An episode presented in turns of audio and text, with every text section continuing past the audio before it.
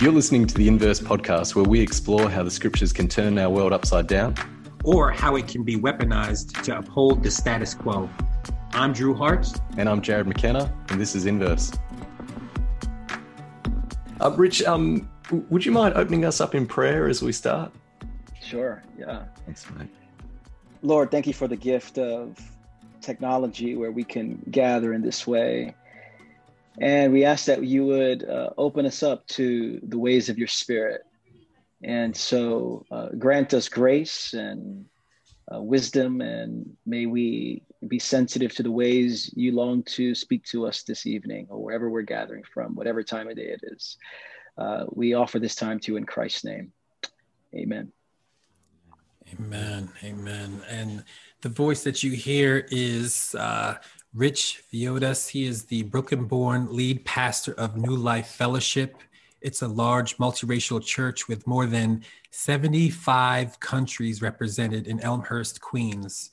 Rich holds a MDiv from Alliance Theological Seminary. He enjoys reading widely, preaching and writing on contemplative spirituality, justice related matters, and the art of preaching. He's been married to Rosie since 2006, and they have two beautiful children, Karis and Nathan. And his first book, The Deeply Formed Life, is now available pretty much anywhere books are sold. And so we're just so grateful to have you with us here on Inverse Podcast. Rich, welcome to the conversation. So good to be here. Look forward to uh, just a good time with you guys. Yeah.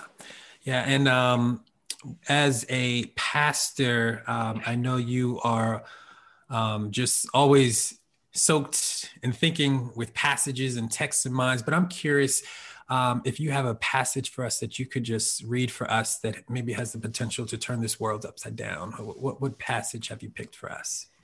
Yeah, uh, it's, it's a passage I've been wrestling with over the past uh, couple of weeks and more specifically the past few days. So it's, it's out of Romans, it's Romans 6 and uh, it's Paul uh, six three and four where Paul says, uh, "Don't you know that all of us who were baptized into Christ Jesus were baptized into His death?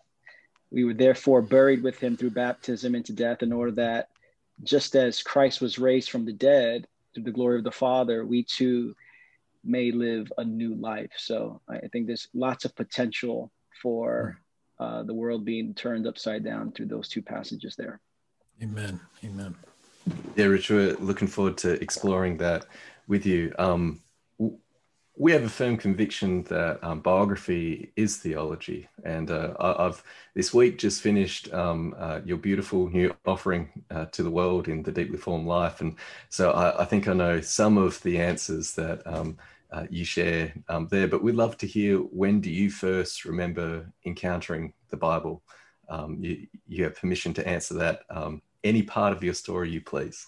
you know, it's interesting. I, I feel like I was surrounded by the Bible all the time, but never found my way into it. Huh. Uh, in that my, I did not grow up in a Christian home. Uh, my parents were quite indifferent towards Christianity, but uh, at a very early age, they sent me to church with my grandfather, who lived down the block my two aunts who lived down the block uh, in Brooklyn. So Puerto Rican family. I mean, within two blocks, we probably had 25 family members. And so I didn't need any friends growing up. I had plenty of cousins. And we would find our way in church, especially when uh, mom or dad wanted a break. And because it was a Latino Pentecostal church, um, you get good childcare uh, because those services are four hours, five hours long. And so you get groceries done, laundry, watch a movie. And so my parents gladly sent me to that Pentecostal church. And my Aunt Lydia would typically be the Bible school teacher, or my Aunt Minerva would be the Bible school teacher. And so I would attend these churches. Uh, and and but by the time I was about 12, I stopped attending church. I didn't want to go anymore. I asked my parents if I could stop attending. They said yes. It was like I was saved at that moment, saved from the church, and then found myself back in the church as a 17 year old because I started dating a pastor's daughter. And that will get you into church very quickly. Yes, and will. so, because he said the only way you can date my daughter is if you come. And so I, I said, I'm there, pastor. I'll be there. Uh, he didn't say what time. And so at the end, uh, at the end of a service, I'd sneak into the back of this Assemblies of God Church in Queens, and uh, he'd ask how was the sermon. I'd say fantastic. What was it about? You know, like Jesus, because it was Assemblies of God, lots of sin. So sin, you know, hell, um, the Spirit. And after that relationship came to an end, uh, uh, as about a 19 year old, I found myself walking home from Queens to Brooklyn, very depressed, a good hour and a half walk, and um, came home to see my parents who were home, my siblings who were at the church that I would attend with my grandparents and my aunt, my two aunts, and decided to attend church that night as a heartbroken person. And in that night, uh, that's how I came to Christ. Actually, uh, my my I walked into the church. They're singing about demons having to flee in the name of Jesus in good Pentecostal fashion. And five minutes after I walk in, my parents walk in as well to the church. They never mm-hmm. go to mm. church. And my father walked in with sneakers, no socks, pajama pants, a Mets jacket, a Mets hat, and uh, looking like uh, uh, looking messed up coming in, coming off of a hangover. And when I left uh, when I when afterwards I would ask him, "Why did you come?" And he said, "When you left the house, I heard a voice say, "Follow him." I don't know if it was audible or inaudible, but I decided to follow you. And in that night, the preacher got up, Puerto Rican preacher, alligator shoes, matching alligator belt, flashing, and he preached on he, he preached on Ezekiel 37 about the valley of dry bones. Mm. And asked if you want the breath of life to come forward and uh, one by one we responded. And so my brother my, responded my sister responded another sister responded my other sister responded i responded my parents responded. Cousins start responding uncles start responding. And one night in uh, august of 1999 15 family members came to christ. And um, you know the spirit of god was moving so powerfully you know if my my chihuahua i had a chihuahua named milo if he was there he would have said, Forgive me as well, Lord. That's how deep, the powerful the Spirit was moving. But it was mm. out of that place where I got introduced really to the Bible because my grandfather, who attended that church, um, started to lead me in scriptures. And what began to happen, he lived one block down. And usually, when I would come to see, visit him almost every other day, I walk into his bedroom, give him a kiss on the cheek, and then walk right out because there was a language barrier. I don't speak much Spanish. He doesn't speak much English. But I remember two weeks after becoming a Christian, he always had his Bible open. And I said, Grandpa, um, can I ask you some questions about the Bible? Mm. And so he said, sit down next to me. And those conversations um, started to happen on a regular basis so that four to five times a, a, week for two to three hours each time, he would mentor me in the scriptures. Mm. And part of that was just the language barrier. The meetings took so long because I kept saying, what are you saying, Grandpa? And he's going, What are you saying? Because of the language barrier. That's why it lasted three hours. But we did that for eight months. And uh, and then he died because he was very ill. Mm. And for those eight months, I was introduced to the world of the Bible. I was introduced mm. to a love for uh, the Holy Trinity, uh, a love for Scripture, a love for holiness, uh, a love for um, uh, mercy and compassion and justice. And so that's when I really encountered the Bible as a 19 year old, sitting shoulder to shoulder with my grandfather four to five times each week for two to three hours each time. Mm. And um, I haven't, you know, that, that was that was my entry into the world of following Christ and an entry into the scriptures. Wow, that's powerful. That's really powerful. Yeah. And you know, it was interesting as you were telling your story, especially as you mentioned the Ezekiel 37. I don't know what you, Rich and Jared think, but I was like, I don't think I've ever heard that passage butchered, right? Um, I don't know if it's, it's just butcher that by nature man. of the very text itself, it yeah. cannot be butchered, right? But um, you read it and people start falling out. That's, right. Falling out. That's, right. That's right. But um, but I'm really curious about your um, as you're encountering um, this this sacred word, this Bible, these scriptures, these ancient texts, whether you're thinking about it in that way or not, uh, are you experiencing them as liberative, as oppressive, as something else? I'm curious, how, how are you interacting um, with these texts, and, and how is it um, impacting you? Uh, in my, my, those early stages for me, or just mm-hmm. Uh, it can be early yeah. stage, and if you want to unpack, is that if there's shifts?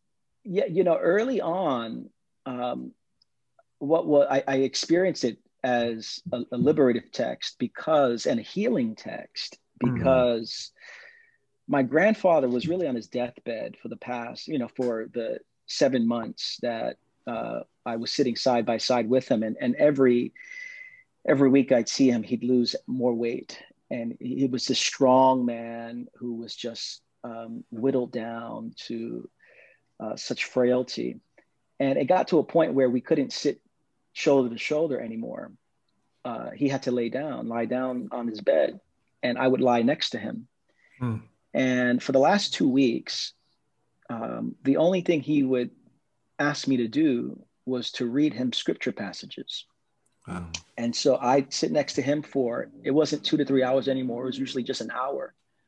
And I'd lay down, lie down next to him, and and I'd say, um, he'd say, read me something from Paul and I'd read him something from Paul, and he'd smile, hmm. and he'd go read me something from David from the Psalms. And now again, this is new to me, so I'm going, where's the Book of Psalms? You know, I mean, Lord, thank God for the table of contents. You know, right. and I read him a psalm, and he'd smile, and I'd do that for about an hour straight for two weeks before he died.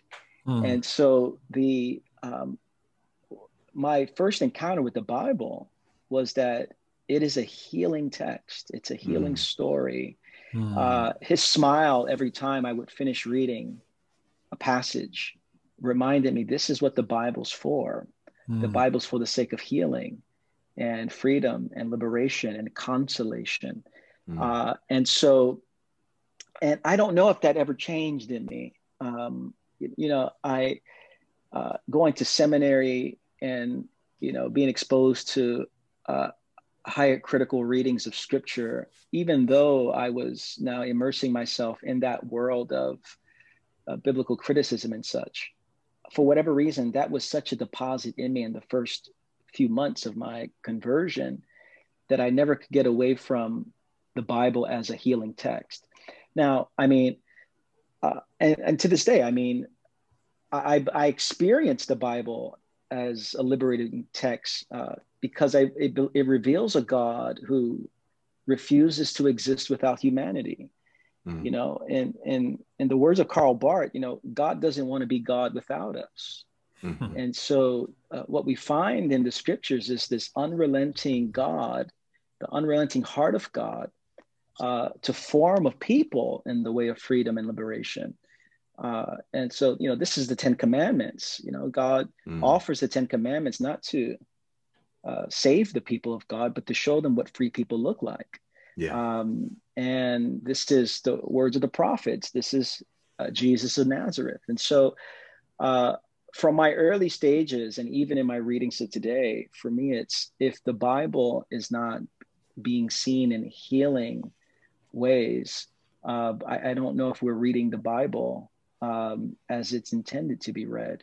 Uh, that said, I mean, I, I see how easily the, the, Bible has become oppressive. You know, I, I think of the, the words of of Desmond Tutu, and he talks about you know when the missionaries came to Africa, they had the Bible and we had the land, and when they then they said, "Let us pray," right. and we opened our eyes and we had the Bible and they had the land. And so I, I, right. I recognized the oppressive nature of of the scriptures, um, but uh, and I recognize that the Bible is used in those ways overtly oppressively, but but also the, the Bible is used in a way where um, we have been so fixated on being faithful to the text that we are not actually immersing ourselves in the story. And so um, I, I, think of uh, of getting the text right. You know, I think in the 1960s, James Cone would say, you know, while while the church were debate was debating whether Jonah was swallowed by a whale, uh, right. You know, the state was enacting inhuman laws against the oppressed. Yeah. And so, um, while we're navigating exegesis here, we're not finding ourselves living this story out in the real world. And so, in that way, I think the Bible can be o- overtly oppressive, but also insidiously oppressive yeah. in, as well by what we refuse to give ourselves to. But um, but I'm grateful for the deposit and the seeds that were sown early on for my grandfather to see it as a healing text. Mm. Yeah, Rich, to, to stay with um, Dr. Cone, and just a, a few paragraphs over from uh, that particular passage you quoted, he he brings in uh, the context of the different questions you ask um, around uh, transubstantiation um, in the 16th century versus if your reality is under a whip um, mm. and uh, picking cotton and the kind of questions that come forth about God's presence in that reality. And this mm. next question is really um, it, it's an opportunity for people to uh, uh, uh, reflect on their own lens, their own experience, um, uh, their own location, and um, the, the, gift that that is to others. If if you were to um, at this stage of your life, after being involved in pastoral ministry for um, your adult life to reflect back on your location in the global church in this moment.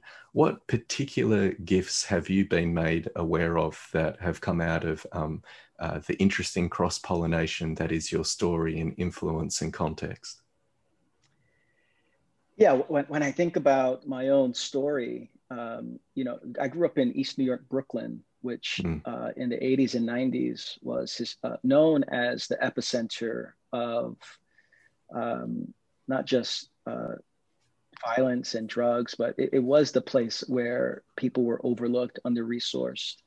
And so I was accustomed to uh, being on the margins of society economically, uh, in terms of the disorientation of, of violence, um, uh, of people who are have deep economic needs.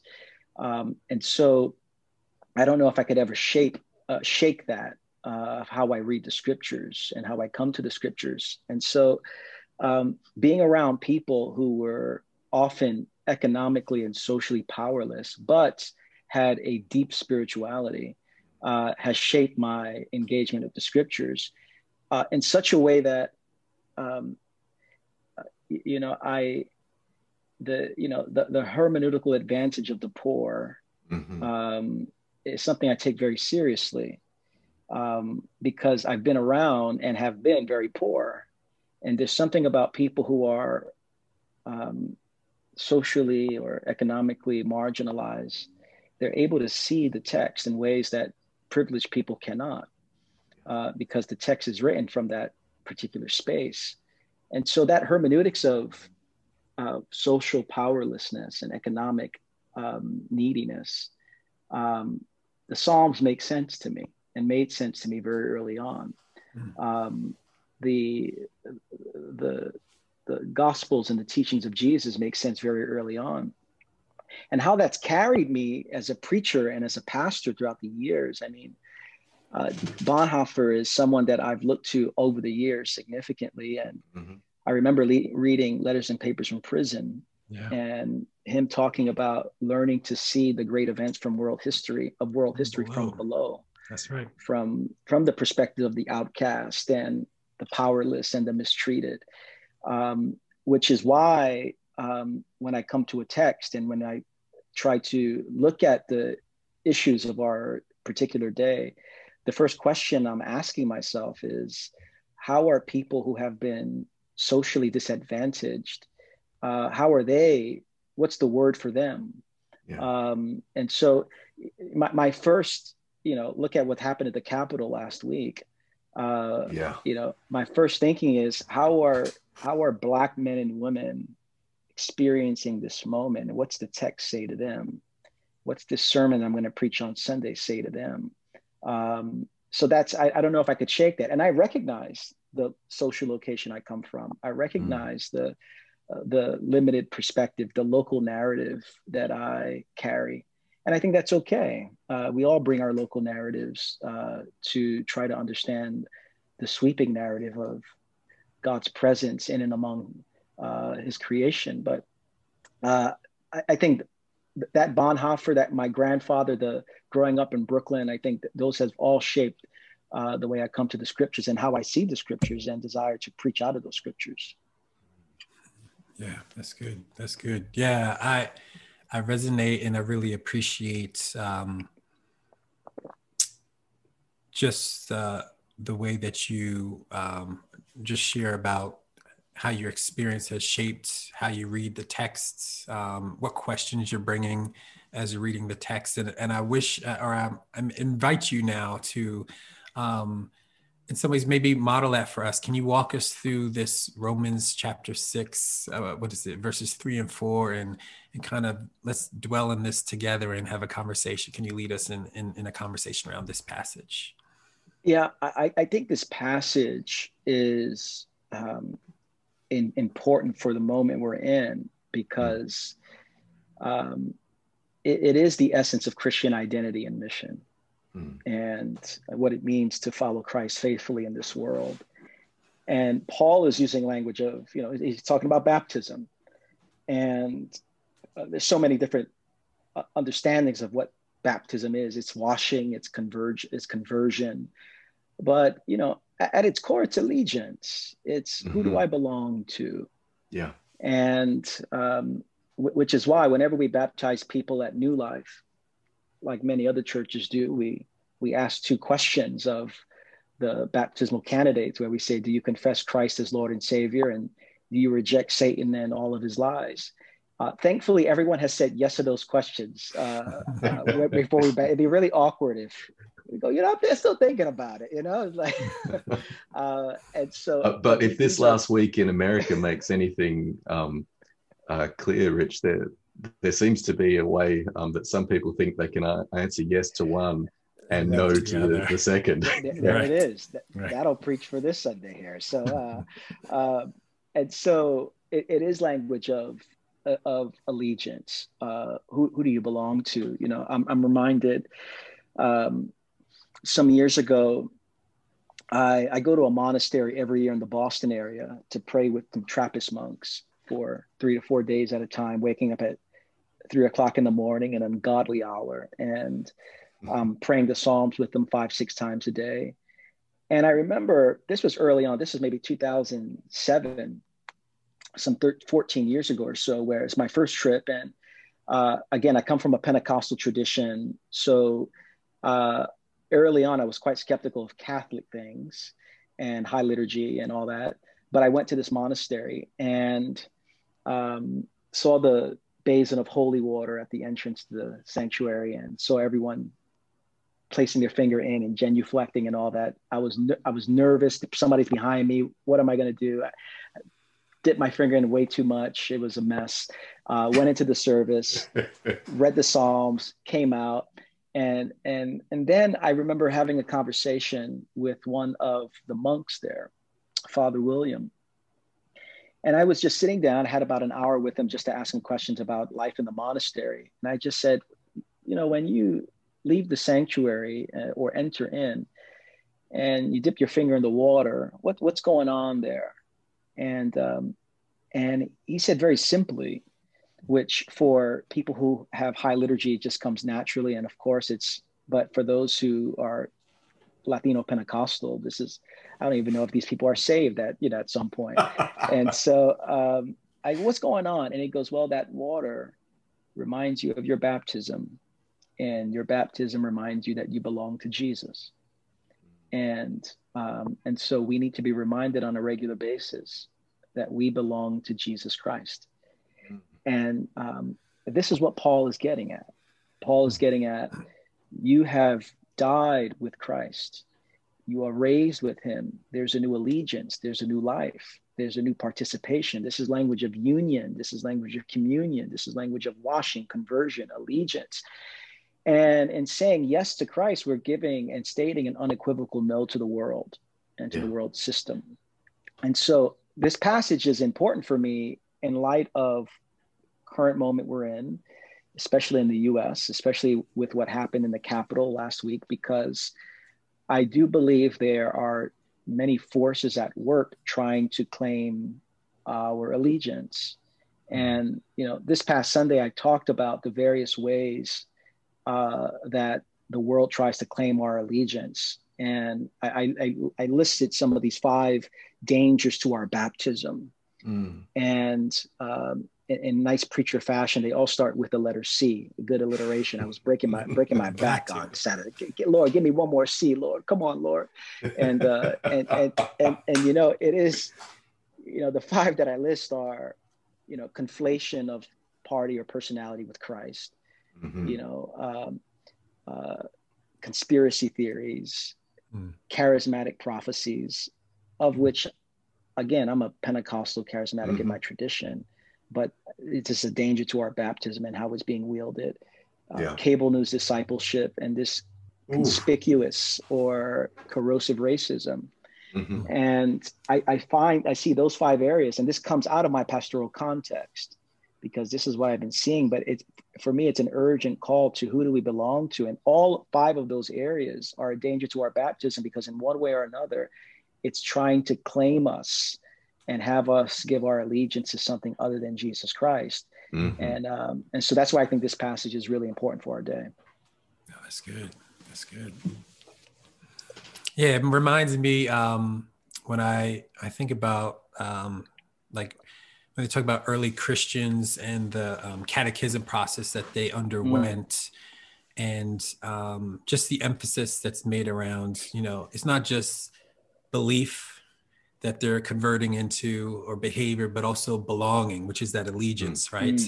Um, and and that they were preparing them even before baptism for the fact that there's this new belonging coming, right? Mm. Um, and I think that um, as you talk about this, all these other things that want to claim our allegiance, um, it, that it it it doesn't seem like the kind of discipleship and formation going on in most churches have the capacity or even the intention to disrupt yeah. that kind of claim on our lives. Yep. Yeah. Yeah. Which is, it's interesting you say that, Drew, because I've been thinking more and more about, uh, you know, early church catechism and how long it would often take for someone yeah. to get baptized. And, and, and, and I get the, the, the texts in Acts where, you know, there's some water right there. Let me get baptized. All right, here you go. Uh, and I see why the church made some shifts in terms of prolonging that initial stage before someone gets baptized. And I get it. And I, I and the I joke from time to time. It's not really a joke. I really mean it. That we should have a sign outside of our congregation that says "Enter at your own risk." Yeah. Uh, because we're going to invite you to follow Christ and live and show up in this world in ways that you might not uh, be ready for. And um, I, I often live under the pressure of evangelical guilt that not more people are being baptized. You know, it's, it's very interesting. You know, how many how many got baptized? And I feel like, man, so many people getting baptized in that church. Uh, uh, now, are they resisting the powers and principalities of our world? I don't know, but they're getting baptized, and and, and, they're, they're they're wet. Uh, I don't, uh, but um, and I've been really thinking, uh, especially as we're trying to. I mean, we, we had a baptism class tonight at New Life, mm. and mm. I'm just wondering, you know, what does it look like to prolong that and come back to that catechesis of yeah accounting to co- counting the cost and do you know yeah. what you're getting into and this is not um, trans something just simply transactional this is something that you're giving your life to and i, I do yeah. think that's this is that baptism of paul that he's getting at that this is the allegiance and what it means to and i don't get it all right at the moment i know i'm going to be growing and following christ and learning new things as i go but um, this is about allegiance not simply a decision. Rich, I'd be interested to hear how much you think um, uh, US Christianity, which uh, no doubt is uh, gone global, right? Um, uh, uh, I sometimes uh, tell people that um, I, I, was formed in US Christianity like years before I ever visited the place. Like it, it's just a reality of um, a global consumer Christian culture, right? Um, Community uh, but, spread happens everywhere with you. um, super spreaders. Uh, yeah. So I'm so aware that um, uh, like Charles Finney in his kind of technology that he invented of the altar call has for very much for so many Christians in that geographical location, just south of Canada and north of Mexico, replaced baptism. And it's mm-hmm. become um, uh, have you said the sinner's prayer? And yeah. um, people are like, well, it's at the front of my Bible. it's printed in the front before you get to the index that you found helpful with your grandpa. Um, and uh, th- there's almost like a, a, magical talisman or, or this uh, um, this incantation that um, uh, the, the, kind of thing that Harry Potter would use um, to, to mm-hmm. make a spell work, but the spell is for like salvation um, versus what it is to be immersed in a people, a, a people mm. who um, find themselves and the, the language um, in Romans of being in and with the Messiah, um, through the Messiah, um, or um, mm-hmm. in Christos, um, uh, that has been replaced so often by um, uh, the technology of the sinner's prayer, which for Finney was to sign people up to the abolitionist movement, and he'd turn people away if you weren't willing to sign up. Yeah. And he was also preaching to people who had forgotten their their baptism um, uh, be it as a, an infant or an adult. And he was the, the prayer, the technology of the prayer that was developed was actually to call them back to that and to sign them up mm. to the mm. movement. In this moment where we desperately need um, uh, abolition movements on a number of different fronts um, uh, to, to join in that new exodus. I would love to hear you reflect as a pastor on um, how we can recover baptism as that full immersion in Christian identity, in community that um, uh, lives his love and teachings, um, uh, and and the link between. Well, I, I, guess what Paul makes plain here that dying with Christ is that we might live in His resurrection, and mm-hmm. I, I wonder if we have formed people in a sinner's prayer Christianity that neither dies to our old self, nor does it rise to walk in the resurrection. Mm-hmm. No, I, I think that's um, really well said, Jared. And I, I, think part of living out that baptism is a, and hopefully maybe this sounds a bit simplistic here, but I, I do think it's it is a recovery of what the gospel is. Yeah. And um, and how we define the gospel. Um, if the gospel is transactional uh, in its nature, if, it's just a soteriological transaction, if it's just um, uh, something to get you out of your own individual existential angst. Uh, the, the, it's going to be very limiting in terms of how we find ourselves engaged in the world. Uh, but if the gospel is uh, the good news of that, that God's kingdom has come near in Christ, and that mm-hmm. through his mm-hmm. life, death, resurrection, and enthronement, the powers in sin and death no longer have the last word. Mm-hmm. That is an expansive now vision of what the gospel is, which now informs the way that I live in the world. And so I, I do think this baptism um, call to remember our baptism uh, is in line and in conjunction with our understanding of what the gospel is. And if we can frame the gospel in that way, uh, beyond just, um, I love justification by faith. I mean, I, I, I believe it's hmm. a, a beautiful, but but but for me, that's not the gospel. Um, mm-hmm. First of all, Jesus is our gospel. Amen. Um, he is our gospel.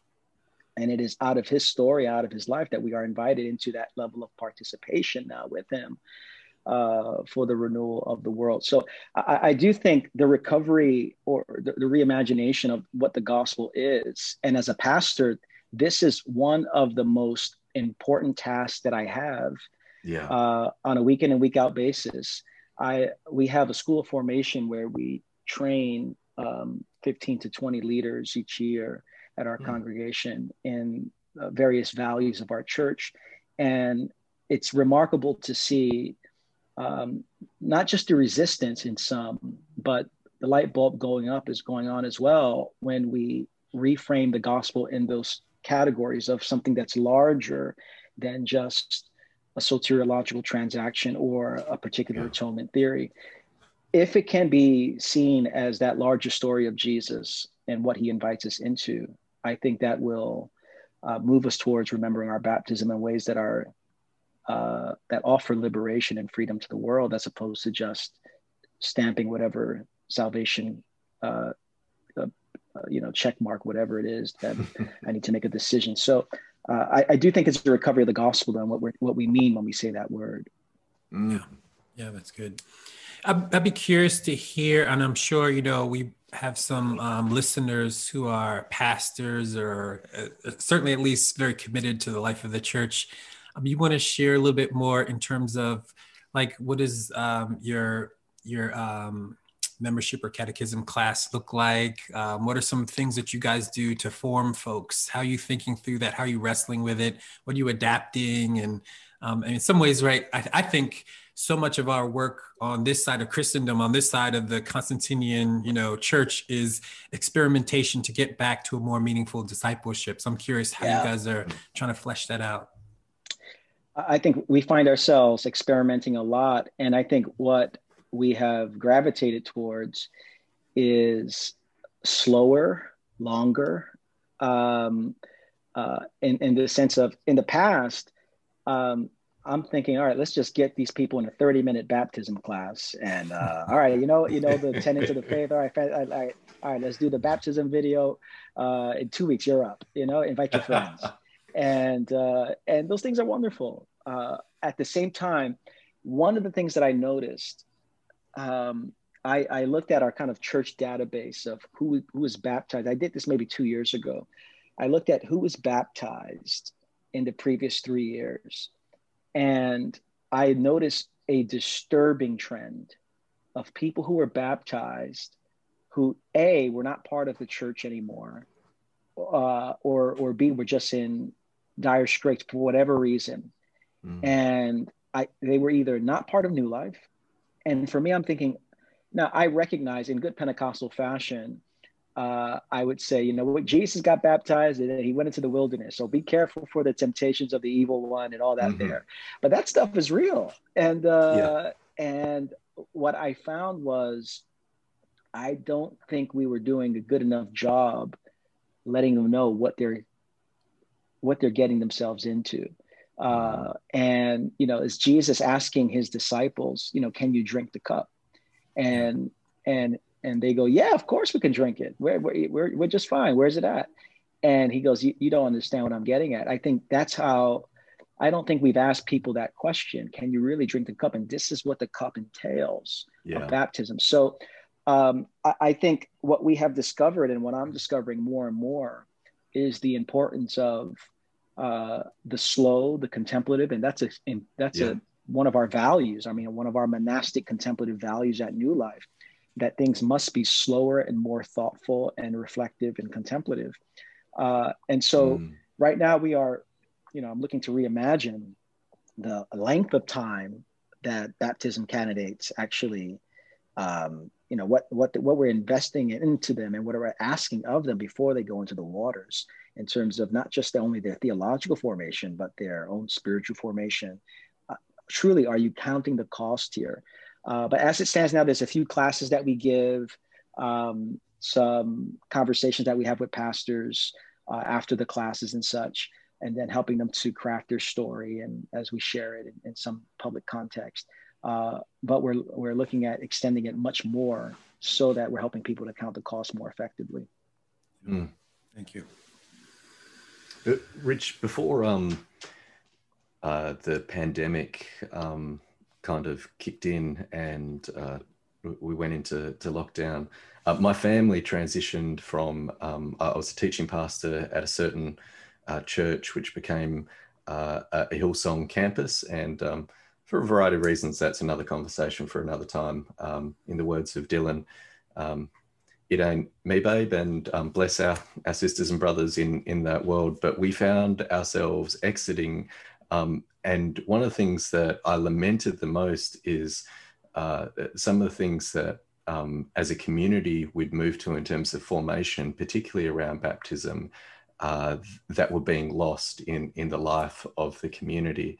Um, uh, one of those things um, being uh, foot washing is the first act that somebody received on the other side of the waters that um, uh, elders and uh, people who are deeply respected in the community would literally come and wash the feet of the people who um, were drying after coming out of the waters of baptism. Wow. And uh, they would say, no longer with a sword, but with this sign, we now conquer.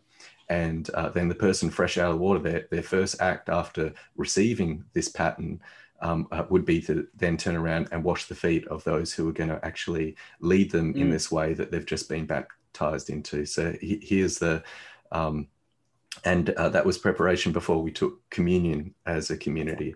And for us, it was ways in which we were trying to um, open people's imagination that um, uh, these aren't just uh, like it, sometimes in charismatic Pentecostal um, circles, there, there's a danger we take um, these things as quote unquote an outward sign of an inward thing. Um, mm-hmm. Uh, mm-hmm. we would never respond to uh, a wedding invitation by going, "Oh no, this is just like a, an outward sign of your inward." Like we'd never downplay it like that, but for some reason we do that when it comes to these um, uh, deeply, uh, literally mm. immersive symbols. Um, I'm aware there's so many that are so hungry for that kind of community, that kind of formation, yeah. and yet for a variety of reasons, one just being for um, uh, common sense safety at the moment that people can't meet in person. Um, for those who are finding themselves um, uh, physically distanced from others, um, how do we step into a sacramental life? Um, how, how, can we be involved in uh, community with others where we're not necessarily um, having somebody wash our feet um, or uh, immerse us literally because of that kind of distancing, or somebody even passing uh, us um, uh, the bread and the wine um, uh, because we're, we're doing it via Zoom or um, uh, via the church's website. How are you forming people in this moment around those kind of realities? Well, it's very it's it's it's very um, challenging uh, to do that. And what I what I think this has done is it has awakened a sense of the importance of the embodied life and and this sacramental vision of following Christ.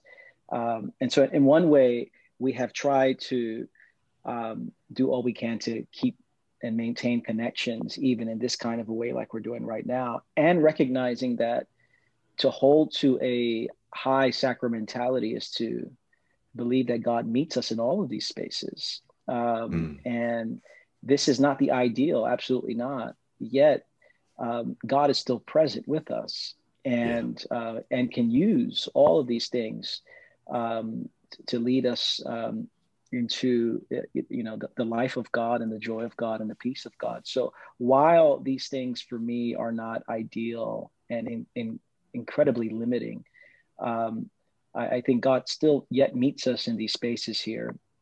Uh, I've seen significant and heard significant stories over the past uh, 10 months or so since we've been in this way in our congregation where people have um, established community and mm. have grown in their life in Christ in this kind of format. Uh, but what I think it has also done for us is um, awakened us to the importance of that kind of proximity that we long for um, the the laying on of hands, the the shaking of hands, the hugs. I recognize there's lots of single people who come to New Life who, you know, I have two children that I'm able to hug on a regular basis and kiss mm. on a regular basis. My wife, and there's so many people at New Life who don't have that, and they are aching for that kind of proximity. So more than anything, I think what it has done is um, it has made us hungry for that level of incarnation and mm-hmm. life together. Um, recognizing that even this, though this is not ideal, God's still meeting us, and yeah. um, and that's what we're discovering here um, in our context over the past year. So, not ideal. God's still meeting us, and uh, longing for a return when we can be back with one another, passing the bread and the cup, laying on the hands, anointing people with oil, um, and hopefully I'm trying to get a basin of water at the entrance of my church so I could, remember our baptism. Yeah, Let's see if wow, elders will go for it. I don't know, but uh, uh cool. we'll see. that's very cool. That's cool.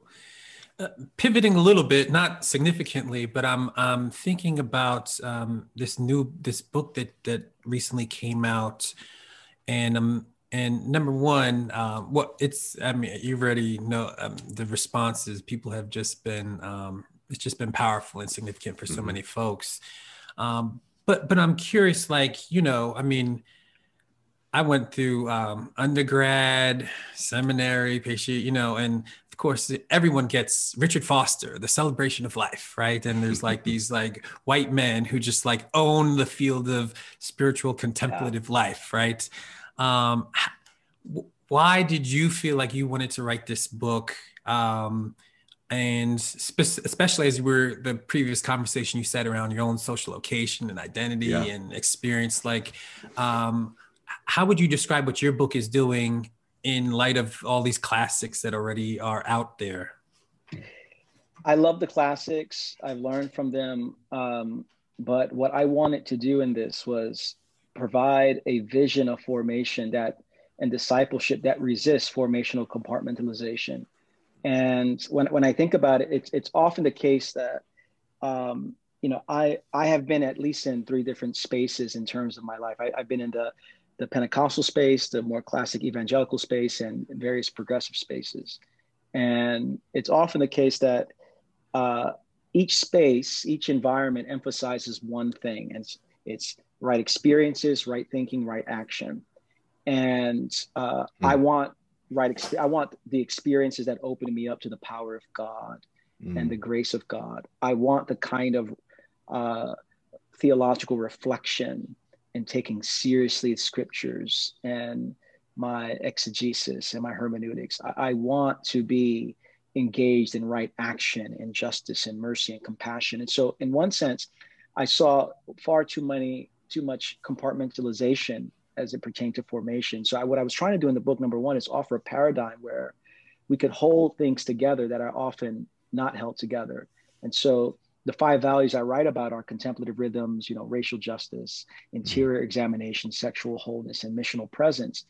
And I wanted to, it's often the case that uh, those things are not held together, uh, which is why the one of the controlling images for me in the book is the red uh, the redwood um, trees mm. and the root systems there. Where I went to San Diego to, to San Francisco to preach, and we in the redwoods, and uh, first time being there, and uh, I remember hearing a pastor get up and talk about the, those roots go deep, but what makes these redwood trees soar high is they're part of a root system where they're intertwined with one another, which enables them to grow high. And I thought that's the vision of formation that I want. Yeah. I want this interconnection and intersection of various streams and traditions to be held together so that those who are working for justice uh, have a contemplative life and they're speaking out of that place those who are trying to wrestle with matters of race are doing so from a place of interior examination and contemplation. Uh, mm. that we're holding these things together. And so I saw all of the spiritual formation classics, and I thought, I don't think anyone has talked about matters of race and racism from a formational perspective, mm-hmm. or or tried to integrate um, uh, emotional health and the monastic mm-hmm. life. So this was my uh, attempt at offering an ambitious vision of formation that holds together many different streams. And and none of them talk about Prince, sexuality, and spirituality. so that, that, that's one of your, your great gifts to uh, to the to modern genre of, of spiritual formation. is that uh, Dallas Willard never talked about uh, Prince? I don't think that and and I have a part where I talk about Ice Cube as well. I don't think Richard. That's right. That's right. So uh, they're not going there. They're not going there.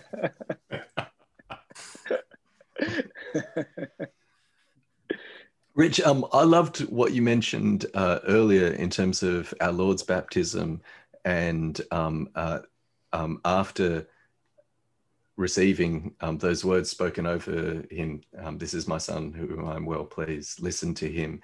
Um, uh, is is then sent out into the desert for mm. temptation. And I, I, love that your sermon Sunday, um, all with alliteration, actually named some of those aspects.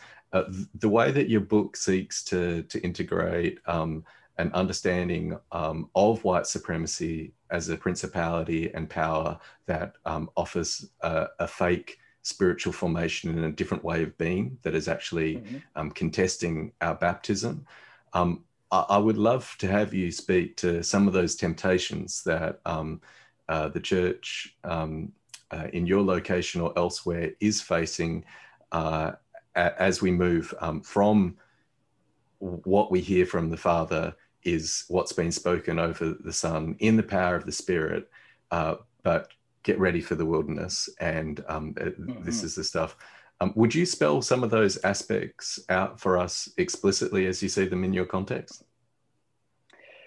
Well, in our context, I, I mean, again, Jesus goes into the waters of baptism. The voice of the, the Father is spoken over him, and then immediately uh, he's sent into the wilderness, and the Spirit leads him into the wilderness uh, for a kind of it, it seems like a, a, training of the soul for mm. the kind of ministry that he's going to engage in, and uh, you know, Nouwen gives Henri Nouwen gives a wonderful framework of these temptations of relevance and to be spec to be relevant, spectacular, and powerful. That's Nouwen's uh, framing of it. Turn this stone into bread. That's relevance. Mm. Turn jump from the temple. That's being spectacular. Angels will catch you and bow down, and and I'll give you all the kingdoms, and that's power. And it's essentially what the evil one was trying to get Jesus to do was to uh, live from a different place, a different center, a different allegiance, mm-hmm. a different identity. And in my context, I, I think what we're seeing right now uh, is this uh, anxiety about power and who's in control and who's shaping the narrative, failing to see that historically Christianity has flourished most when it's been on the margins of society. That's yeah. just the story of the church, not when it's in control. And so I have tons of, I mean, our church is very diverse uh, on, you know, 75 nations represented, economically diverse, educationally diverse, generationally diverse, politically diverse, theologically diverse. Uh, but the places where I think greatest temptations happen is um, are are the Christians in the world shaping the world in in the way that they want them to, or they want, you know, uh, are the stories and the narratives and the symbols um, being widely accepted? And to the degree that is widely accepted and shaping the culture, they feel okay. And to the degree that it is not and being marginalized, or, I mean, although fake you know i call it kind of like fake christian persecution is insufferable to me so um, mm. so they, they just because uh, the symbols and the stories are not uh, central in the way that society's order that somehow that's persecution uh, which drives me nuts but uh, I, I think i've had to remind the church on a regular basis because of which is why you know biden's coming to be president and a lot of people are anxious uh, and in the church. What does this mean for the church? And so I think those are the temptations of the wilderness. That if if where are we finding our allegiance and our power from? Is it from uh, you know the uh, it's often the case that the evangelical kind of version of Pentecost Sunday uh, is, uh, you know, when the Oval Office comes upon you, you shall receive powers, that kind of thing. and um, and I think that's what we are called to resist on a regular basis. So I see that yeah. on Facebook. I see it a lot. Not so much on Twitter. My congregation is not really on Twitter. They're on Facebook, you know, uh, and I see it on Facebook. Um, but I, I, do think it's those temptations that Nouwen articulates of relevance of being spectacular and being powerful, uh, especially in this political moment. Uh, mm-hmm. that I had to remind our congregation, we're going to be okay. Our allegiance is not to any of these things. Our allegiance is to Jesus Christ. Um, so yeah, I mean, Jared, I'm not sure if I'm answering it in a satisfactory way, but that that's some of the things that come to mind in this moment. Yeah, mate. No, I, I think I just really appreciate you spelling it out. Um, it, Drew and I were talking about this the other day, but it's the Jesus 2020 flags that were waved as this domestic terror attack happened in, um, you know, yeah, both your backyards and the, the Jesus save signs. And um, there, there is a, there's a very real spiritual formation that people have undergone um, mm-hmm. that slaveholder religion is alive and well. Mm-hmm. Mm-hmm. And uh, I'm just trying to, um, w- with so much of that being uh, uh, shared internationally, how, how do we dissect and discern what it is to to take our um, uh, baptism seriously that instead of actually paying attention to the witness of people who are actually being persecuted right now, which is like a mm-hmm. very real um, reality. And they're often in the detention centers that line America's borders um, uh, and the detention centers which are offshore on Australia's borders are people who um, our sisters and brothers, because of their witness to Christ, have mm. undergone mm. real persecution, have seen family members killed, and yet you have like middle class people who are feeling uh, so deeply threatened and anxious um, uh, because their neighbor with a different narrative uh, feels permission to share that as well. And that's a very strange yeah. moment to be living through. Which is why I think one of the, as a pastor, we did um, uh, five or six weeks of preaching on on God, politics, and the church before the election. Wow. And one of the tasks that I had was to help us understand, you know, the logo for our church is an iceberg, and uh, you know, we wanted mm. to get beneath the surface, and uh, what is informing the way we see the world? What's informing uh, our vote? And I listed a whole bunch of things in terms of uh, the, the various motivations, and chief among them in the conversations that I've had with congregants is fear. And as a mm. pastor, my job is to help people to identify and resist the fears that often shape the way that we want to yield power uh, mm-hmm. in the world. So I, th- I, think the pastoral task in this moment is to help people name and in the name of Jesus resist the fears that are, um, uh, you know, compelling us to respond and act in ways that are inconsistent with the gospel. So I, I think it sounds as, as as simple as that, but I, I, think that's a significant part of the pastoral task in this moment, helping people to navigate their deepest anxieties and fears. And if we can do that, I think I, I think we can help people to live more faithfully to allegiance to Jesus, because it is fear that's going to move people out of allegiance to Jesus for their own security and comfort uh, in wherever else it can be found uh, in politicians, in particular parties, and economics, whatever it is. So uh, I, I, think the pastoral task is to help people navigate their fear, which is slow and um, uh, take, it takes a lot of time and space to do that, which is why I'm very concerned about the church in this country. You know, Thomas Merton talks about efficiency being the greatest danger to the spiritual life. Yeah. And uh, to navigate our fears in this way, it takes time. That's not efficient. We could be doing a whole lot more, but I'm, I'm afraid that uh, we have allowed efficiency to be the uh, primary um, operating system of how we do discipleship and formation, which is leading to a lot of shallow Christians mm. offering allegiance to other things than Jesus. Yeah, yeah, that's a word. Yeah, it is. Yeah. And that fear, I mean, I think I've said it often that, you know, that persecution kind of, you know, um, narrative is flowing out of a feeling, right? There's something is happening, which is yeah. um, they're being decentralized, right? Um, and naming that as marginalization. Um, but it's that fear of losing and shifting and disorientation uh, that could be if they could let go of that fear and slow down and see what's actually mm-hmm. going and receive the stories of their neighbors right um, mm-hmm. it could actually become um, a joy it could actually become yeah. excitement for what's possible for for the broader neighborhood and the thriving and flourishing of more people beyond oneself and one's own experience and so i think that um, yeah there's so much driving folks and there is so much inner work that needs to be done if we're going to help people tell more truthful stories for themselves right um, yeah. and even just earlier i um in fact i i don't know if that was the best i there's a well someone i know um peripherally um, who's formerly a pastor was on facebook sharing um, a semi conspiracy theory. They weren't like full blown, but they were they were on their way. Let's just say it like that. Um, they were on their way, um, and and so I shared it with someone else who knows them better than I do.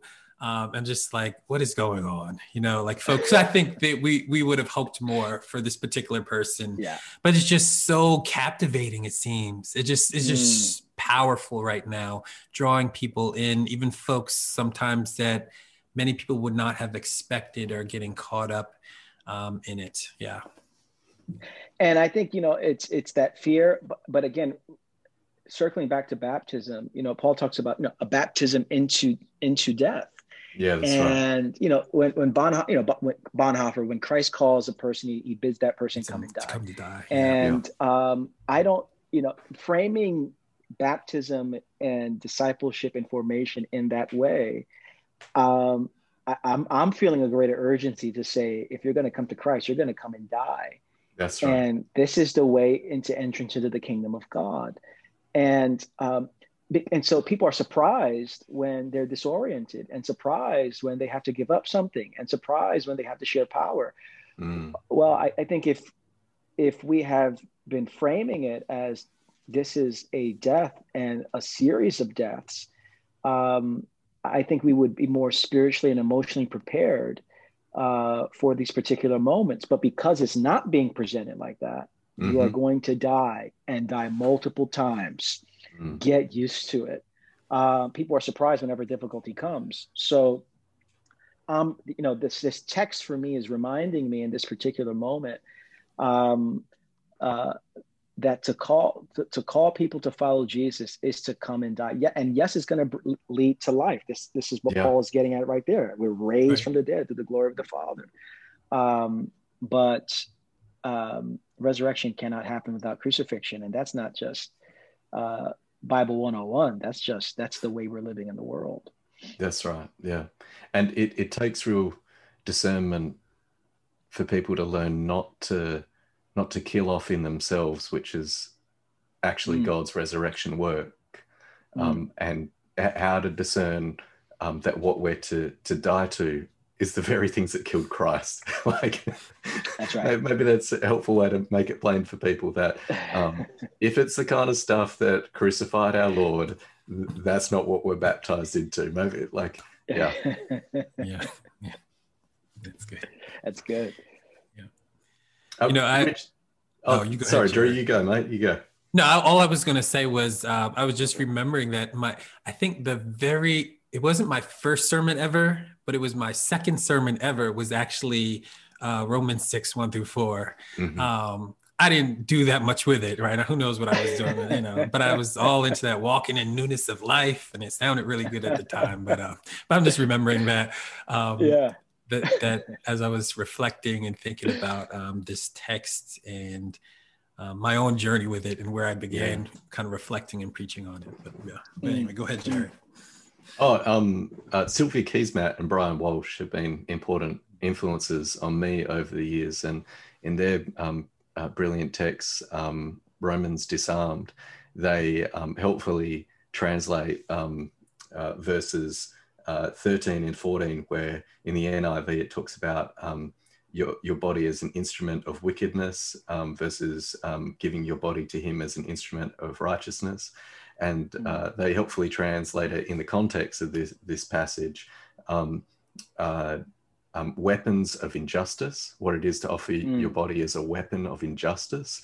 And I mean, mm. if if what happened at the Capitol is anything, it's a whole bunch yeah. of people who have offered their bodies as, as weapons of injustice versus what yeah. they translate um, again as wow. um, uh, uh, weapons uh, of, of uh, as a weapon of justice or um, tools of justice. What is it for us mm. to become a tool of justice in our world uh, versus uh, um, weapons of injustice? Like Mm. I see how they get there in terms of the Greek, but there's something so potent about that, linking it back to verse three and four in terms of what are the outworkings of what we're dying to and resurrection yeah. life.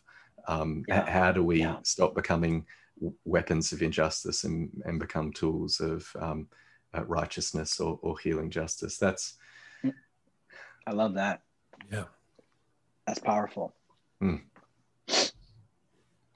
Well, Rich, um, you're a blessing. Uh, seeing you online, uh, be it um, uh, the Insta spams um, or, or, the tweets, your um, your online pastoral game is strong, and uh, and I, I, also appreciate your your commentary on latest NBA um, news as well. So that there's a mix of Um, but uh, your sermons, I understand baptism into death. I'm, I'm a Knicks fan, right. so, so uh, I understand it viscerally. A, a, a, constant paschal journey. You're just waiting for the other side of that. Just waiting for the other side. Um, but mate, you're you're you're a gift, and I'm very thankful for the ways that uh, you uh, are knitting together in your context things that are, are, blessing the rest of the world. So thanks for your time, and um, uh, next time Josh Kelsey, Kelsey has me in New York, um, I'd love to hang out. Um, and maybe we can drag Drew a, a, little north and all hang out together. That'd be fun. That'd be nice. Yeah. That'd, oh, yeah. Drew, you're in Philly, right? So you're not too far. Well, you sp- and I'm in Harrisburg, Harrisburg now, but originally okay. from Philly. It's only two, hours, but it's still not that far. Hop up yeah, 78, yeah. I'm over there. My mom, my grandmom actually grew up in Queens, so we used to way back ah, in the ah. day hmm. head up there, there more regularly. But it's that's been a long time. But yeah, I would just want to reiterate what uh, Jared said. Um, always been grateful for your voice. Uh, for those that, if you look at the back of Who Will Be a Witness, you'll see um, Rich's. Uh, uh, endorsements mm-hmm. in the book as well because he's mm. just somebody that I deeply respect. Um, have respected him and his voice for a very long time, and so I was grateful for um, that endorsement. And so, just blessings on all that you do, and hopefully, yeah, one of these days we definitely got to connect. There's certain folks I feel like eventually you're going to, and it just hasn't happened yet, but I feel like eventually we'll cross paths. Yeah, yeah, we'll, we'll definitely uh, make it happen. Hopefully sooner than later. That's for sure. Yeah. Rich, other than the places that um, we just mentioned, uh, where else can people find you? Um, you know, uh, Twitter, uh, Instagram, that's typically where, where I, am testing out sermon material uh, and seeing what sticks. And um, and then uh, in terms of the book and, you know, richvillodas.com, if they want to find out more about the book and other things that I'm up to. So those are and and if they want to learn more about just New Life Fellowship and what we're doing in Queens, just newlife.nyc. Fantastic. Well, thanks, good brother. Well, thanks, guys. This is my this is the first time I've done a podcast at 9 p.m. Uh, and so uh, my wife is away at Disney. She works with Disney, so she's away. So I put the kids to bed uh, hopefully they're still sleeping. I don't know. I locked myself in there, so we'll, we'll, see what happens when I get out of here. But uh, I think this I think this was a success. uh, I appreciate you working to a time that's uh, Australia friendly instead of me getting up in the middle of the night. The Inverse podcast is proudly supported by you, the listener. And if you want to join the revolutionaries who are helping us have conversations about how this ancient text can still turn the world upside down, why don't you head over to patreon.com slash inverse